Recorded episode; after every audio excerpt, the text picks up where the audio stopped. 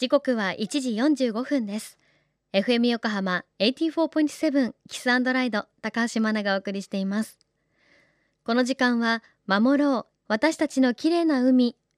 FM 横浜では世界共通の持続可能な開発目標 Sustainable Development Goals SDGs に取り組みながら14番目の目標海の豊かさを守ること海洋ごみ問題に着目。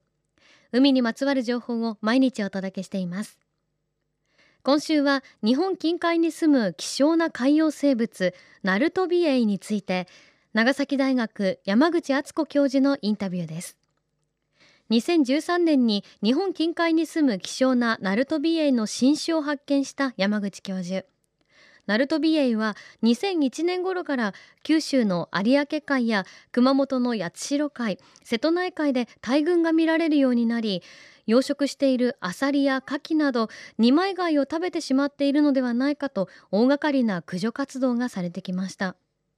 しかし山口教授たちが長崎や熊本での現地調査をしてみるとどうもちょっと違っていたそうです。皆さん、こんにちは、えー、長崎大学で魚類学、生産資源学の専門分野で研究をしている山口敦子と申します。急に来るようになったって言われていたんですけど、昔だと刺し網を一回こう、5分10分網をつけて、すぐにバーッとエイが刺さってくるんですけど、1回の網で100匹ぐらいは軽く入ってきてたので、で、それが近くに別の漁師さんたちもいて皆さんやってるんですけど、一緒にこうかかったりするので、多分数百っていうぐらいの群れだったんじゃないかなと思います。ただ今はもう全然、一回漁に出ても一匹取れたりとか、まあ多い時はもっと取れることもあるんですけど、かなり少なくなったので、群れ自体も多分小さな群れになってるんじゃないかなと思います。そもそも、まあ、サメとかエイとかっていうのは、しっかりした分布の研究をやっられていた例もなかったですし、何がどのぐらい取れてるかっていう研究もなかったので、そもそもデータがなかったんですね。で、漁師さんたちは見たことがないと言っていたんですが、いろんな漁師さんに話を聞いてみると、平木っていう三角のあの大きな貝があるんですけど、その平木漁をしていたおじいさんですね。そういうおじいさんに話を聞くと、昔から、それこそもう50年とか、もっと前から、海の深い場所にいっぱい平らぎがもう所狭しと立っていて、で、自分が平らぎ漁をしていると、横に来てナルトビエもよく平らぎを食べていたよっていう話でした。でも貝がたくさんあったから、ナルトビエが来て食べても全然気にならなかったという話でした。で、今はその平らぎがほとんどいなくなってしまったので、それで、エイはその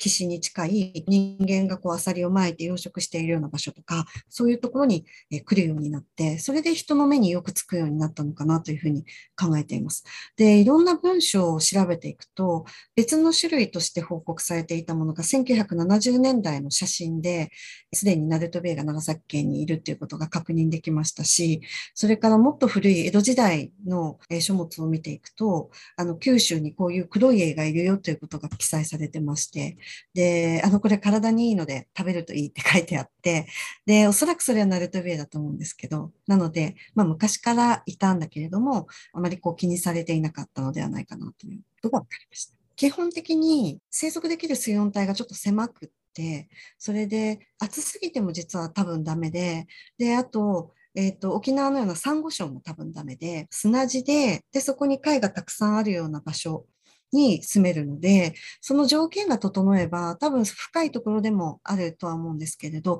あの、漁師さんたちが言ってた深い場所っていうのは、20メーターから50メートルぐらいなので、まあまあ深いと思うんですよね。だけど、平らげみたいな貝がいなくなると、今多分そこに貝はほとんどないので、あの、そうすると浅瀬に来なければいけなくなって、で、冬場は川の河口域とかっていうのは、水温がめちゃくちゃ低くなるので、陸域の影響を受けて、10度以下、有明海でも水温10度以下になるので、大体今までの経験上、17度ぐらいよりも下がると、もう生存が怪しくなるようですので、えー、秋ぐらいから川の河口から徐々に水温が下がっていくので、徐々に徐々に深いところに行って、で、水深200メートルぐらいに行くと、有明海の中でも200メートル近い場所があるんですけど、そこはそんなに水温が下がらないので、おそらくそういうところにいるか、えー、もしくは少し外海、外海に出ると、やはりあの安定して17度以上冬もありますので、まあそこで越冬するのかなと思います。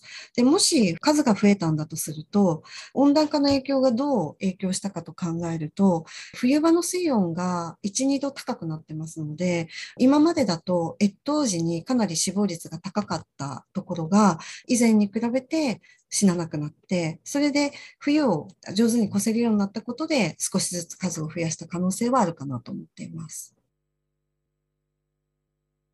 山口教授、ありがとうございました。ナルトビエイ昔からいた生き物ですが環境が変わって人間の住む場所近くに姿を現し始めたことで人間にとって不都合な生き物駆除対象とされてしまったのかもしれません。そんなナルトビエイこちらを調べている山口先生は今年の初めさらなるナルトビエイの不思議な生態について発表されていますそれはなんと卵をお腹の中で9ヶ月半もの間休眠させておくという生態。一体どういうことなんでしょうか？詳しくは明日お届けします。FM 横浜では海岸に流れ着いたゴミなどを回収し海をきれいにしていくために神奈川守ろう私たちのきれいな海実行委員会として県内の湘南ビーチ FM レディオ湘南 FM 湘南ナパサ FM 小田原のコミュニティ FM 各局。その他県内のさまざまなメディア団体のご協力を得ながら活動しています。また日本財団の海と日本プロジェクトの推進パートナーでもあります。FM 横浜守ろう。私たちの綺麗な海チェンジフォーザブルー。明日もお楽しみに。